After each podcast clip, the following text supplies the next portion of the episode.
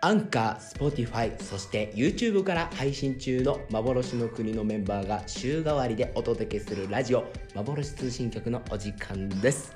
本日は都内某スタジオで美術メンバーがですね夜な夜なカサカサと作業をしているようですので私田中翼が突撃インタビューをしたいと思いますまあ聞くところによると涙が涙ながらにねこう作業をしているようですが実際のところはどうなんでしょう覗いてみます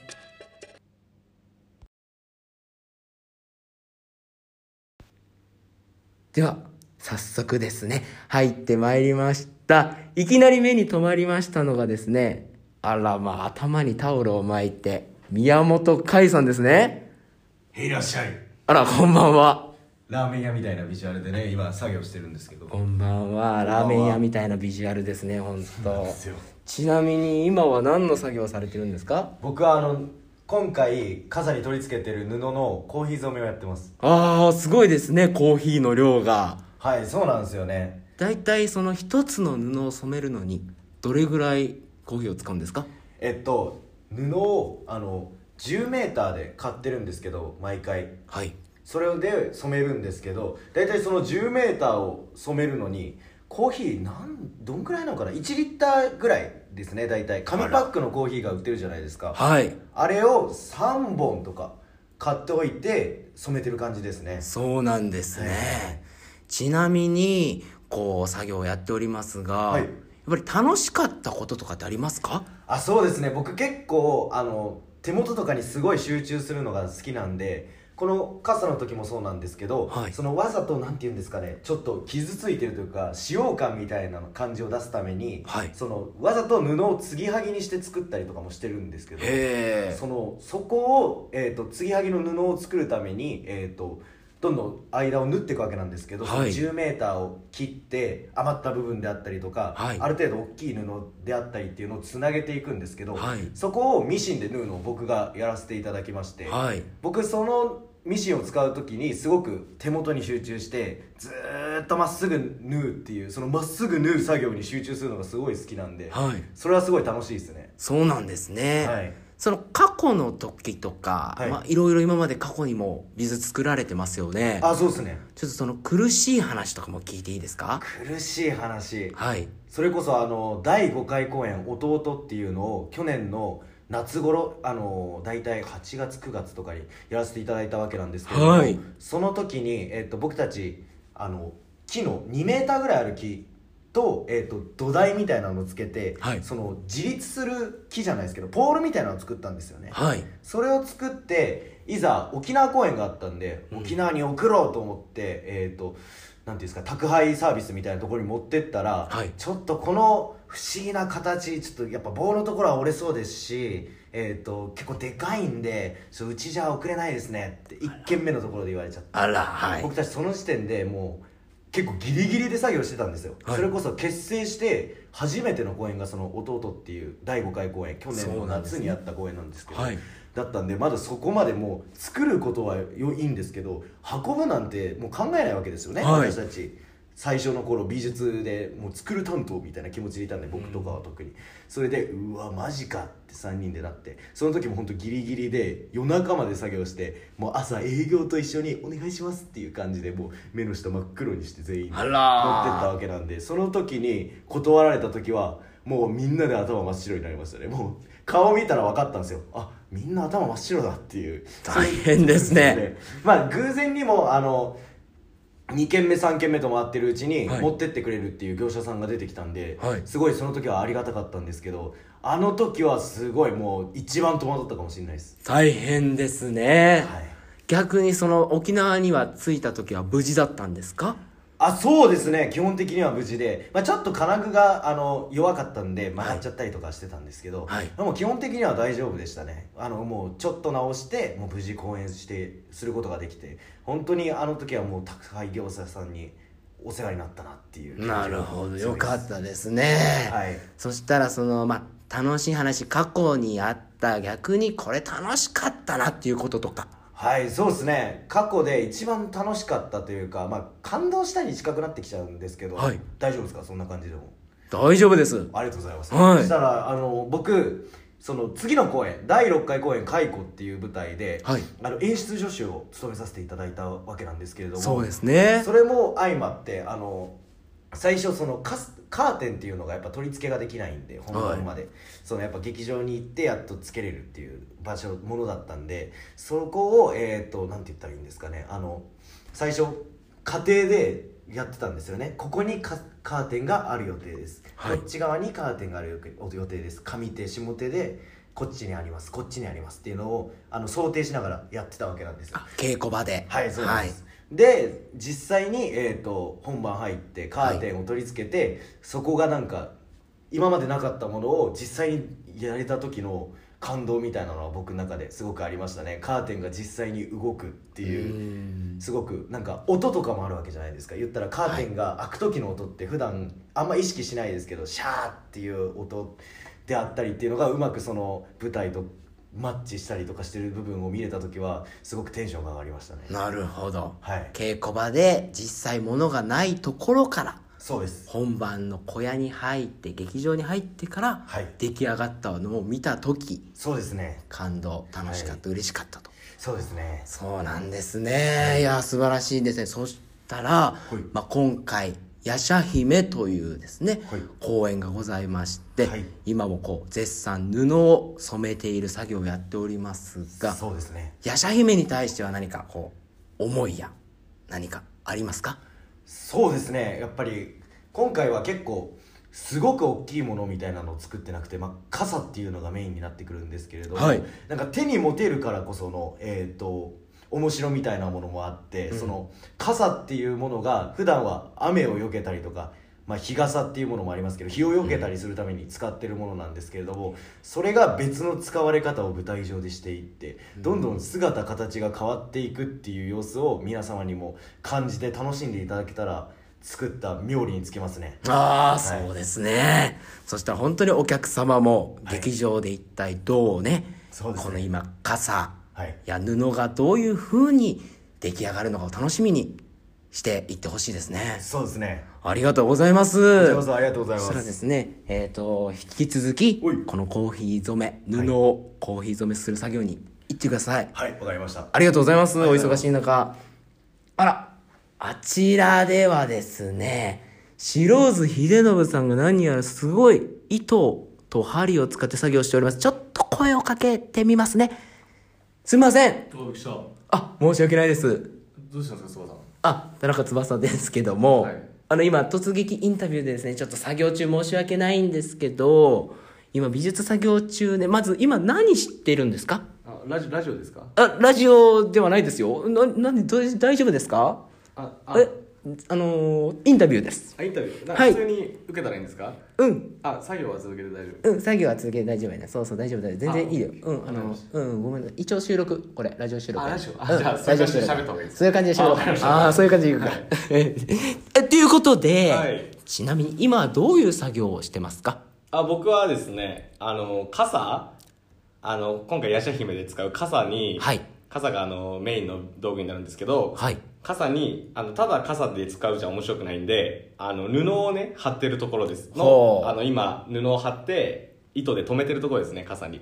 じゃあ、それ、何を気をつけてやってますか特に。特にまあそうですねやっぱまあ針と糸使う糸針使うんでやっぱ怪我には注意してるのはもちろんですけどそうですねまあ、。こうは糸をこうあの布に布を張りすぎちゃうと傘にこうあのぬぬきつく縫っちゃって、はい張りすぎちゃうとあの傘側に負担がかかっちゃって稽古中に壊れたりとかするんで、はい。あのそこは気使ってますねあのだらんとはせずかつその張りすぎないようにっていうのを意識してやってますすごいですね。確かにすごく綺麗に今、ピンピンとされてますね、傘が。おありがとうございます傘も喜んでますねそしたらまああの過去に今までいろんな作品美術担当されましたよね、はい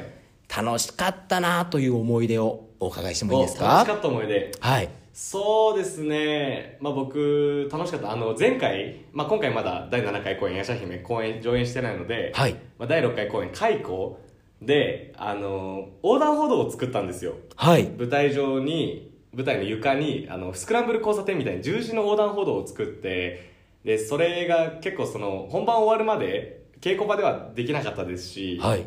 まあ、同時にカーテンも使ったんですけどカーテンも本番終わるまではできなかったので稽古場では試すことができなかったので、うんある程度ずっとシーン作りをやっててでそういうのがこう小屋に入ってやった時っていうのはすごく良かったですし、まあ、はいその僕は何と言ってもその横断歩道が、まあ、すごく時間かかったんですよあの白と黒の艶消しのテープを使って舞台上に貼っていくんですけど、はいその舞台に貼るのもあの舞台がパンチカーペットっていうカーペットを引いててでそこにテープを貼るとはい剥ぐ時にパンチカーペットに傷がついちゃうのであらあのそうしないために養生テープっていう粘着力の弱いテープをはいあらかじめ下に貼らなきゃいけないんですよね、でそれをこの横断歩道っていうのがもう何メートルかな結構ごもう6メートル1 6メートルとかのやつを、まあ、4つ分ぐらいやんなきゃいけなかったのかな確か6メートル、まあ、そんなないかだあそうですね、まあ、多分そんぐらいやらなきゃいけなくて、はいで、まあ、ただテープやるでも大変なのにその下にさらに養生テープを貼らなきゃいけないから作業が2倍やらなきゃいけないんですよあらでそれで思ったより時間かかったりとかあとは結構そのテープ同士のその継ぎはぎのところにムラムラというか隙間ができちゃったりとか、はいあの段差ができちゃったりして結構その大丈夫かなって思ってたんですよ近くで見るとすごくテープっていうのがしっかり分かって目立っちゃってうわこれ大丈夫かなって思ってたんですけど実際できてみて、はいあの客席から引きで見ると、もう何にも目立たなくてそのあの継ぎはぎとかが、でもすごくもう本当にこれどうやって作ってるんだろうって客観的に見て思うぐらいもう綺麗な横断歩道が舞台上にあって、はいすごく感動しましたねやってよかったって思いましたいやー素敵ですそう綺麗ねででそれをこううちの劇団の中村正幸さんっていうカメラマンさんが、はいあの本番中撮ってくれて写真を、それがカーテンがあってで舞台で使ったポケットティッシュの数がいっぱい置かれてて、はいで横断歩道があってスモークマシンでスモークが焚かれててすごい幻想的な空間をもうめちゃくちゃいい写真でカメラに収めてくれて、はいそれがもう今めちゃくちゃお気に入りでもう本番終わってから結構経ちますけど、はいあの僕の携帯のホーム画面はあの録画面はいはその写真になってます。あかわいいです ありねがとうございます。それだけそれだけ込めたんですね美術そうですね、もう美術は毎回本当に切なくなりますね。あの美術をあの捨てなきゃいけないとか、まあ本番終わってとかになると、でやっぱやってる最中はあの美術に名前つけたりとかもしてますし、あらそうなんすねやっぱ愛を込めてやってますね。そうですね、じゃあちょっと、まあ、逆に、はい今までこう苦しかったなとかこれは大変だったなっていうお話はございますかああ、そうですね。第5回公演弟はいの時にあの深夜作業をすごく入れたんですよね。そうなんですねそのみんなやっぱ日程が合わなくって、まあ、日中は作業できない稽古があったりとか、まあ、おのおのいろんなあいうことやってますから、はいっていうので夜しか時間が取れなくてでも週1回以上2回とか、でも確実に深夜作業を入れてあの美術を作ってたのでそれはすごくしんどかったですね、まあ、同時に楽しくもありましたけどやっぱりしんどい方が勝つかなっていう感じでしたそうなんですねそのじゃあしんどい時はどう乗り越えてたんですかしんどい時はそうですねまああの本当に信頼できる仲間たちでやってたのであの宮本海さんとはい田中翼さんとはい僕でやってたので、はいまあ、それはすごく楽しかったですし、まあ、あとはその都内のスタジオを借りてやってたので、はいあのスピーカーとかが準備されててへで携帯でスピーカーでみんなの好きな音楽流しながらテンション上がる歌を流しながらやってなんとか乗り越えたって感じで すね。ああそうなんですね、じゃあ結構和気あいあいとそうですねしやってましたねいるんですじゃあ最後にはいこの次回、まあ、第7回公演「夜叉姫」11月に控えておりますが、はいまあ、美術としてこここう見てほしいや意気込みとかお客様にお伝えするところございますかねなるほど夜叉姫のそうですね美術として、まあ、今回やっぱ傘っていうのが一番大きなメインな演出になるんですけど、はいまあ、その傘がまあうちの劇団の作風の特徴としてやっぱり一つのものを抽象的に扱って見立てとして扱ってさまざまなものに視点を変えていく、うん例えば傘だったら、まあ、傘っていうふうにも使えますけどそれを剣に見立てることもできたりとかできるじゃないですか、そんな感じで見立てをたくさん使って傘っていうものをさまざまな視点で見ていくっていうのが一つの演出の技法として使われてますし、はいまあ、あとは傘が一番そのメインにはなる物語的に物語の内容的にもすごくつながるメインな美術にはなるんですけど、まあ、その他その細かい美術はいっぱい小道具とかいっぱいあってまあちょっとね言いたいんですけど、はいちょっとこれはあの結構本番の大事なところに関わってくるところなんでその作品においてちょっと言えないのがちょっと悔しいんですけどまあ、結構あのいろいろあのまだ他にも出てきますので、はいあのぜひあの、まあ、作品はもちろんあのこうやって美術班が頑張って作ってるこの美術にも注目していただけたらなと思いますありがとうございます。ありがとうございますそしたら、傘以外にもすごく楽しみですね。どういった美術が出てくるのかっていうところですね。ありがとうございました。貴重なお話。ありがとうございましありがたとうございます。引き続き、そしたら、傘、布、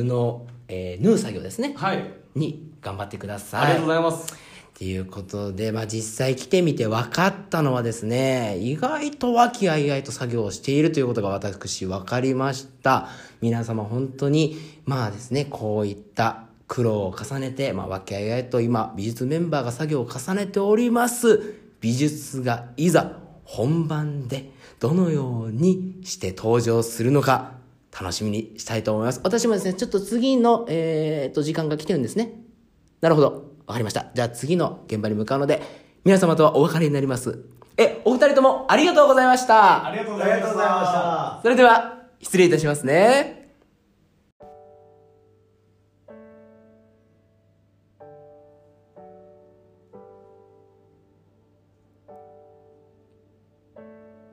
無事に突撃が終え今出てきましたいやーすごく和気あいあいと作業をしている風景でございまして突撃してよかったなと思いますそれではですねヤシャ姫に関する情報をここで第7回公演ヤシャ姫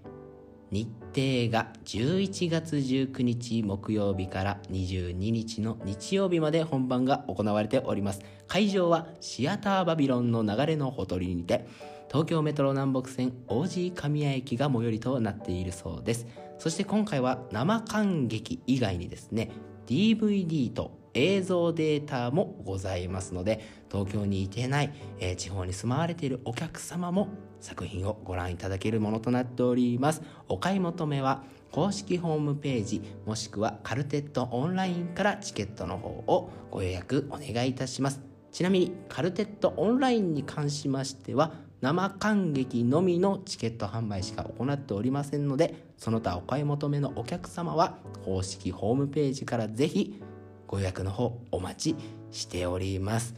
まあですね最近夜も冷え込んできましたしどんどんですね日没までの時間も短くなってきましたが皆様元気で笑顔で一日一日楽しんでいただきたいと思いますそれでは私は次の現場に行きたいと思いますのでまた皆さん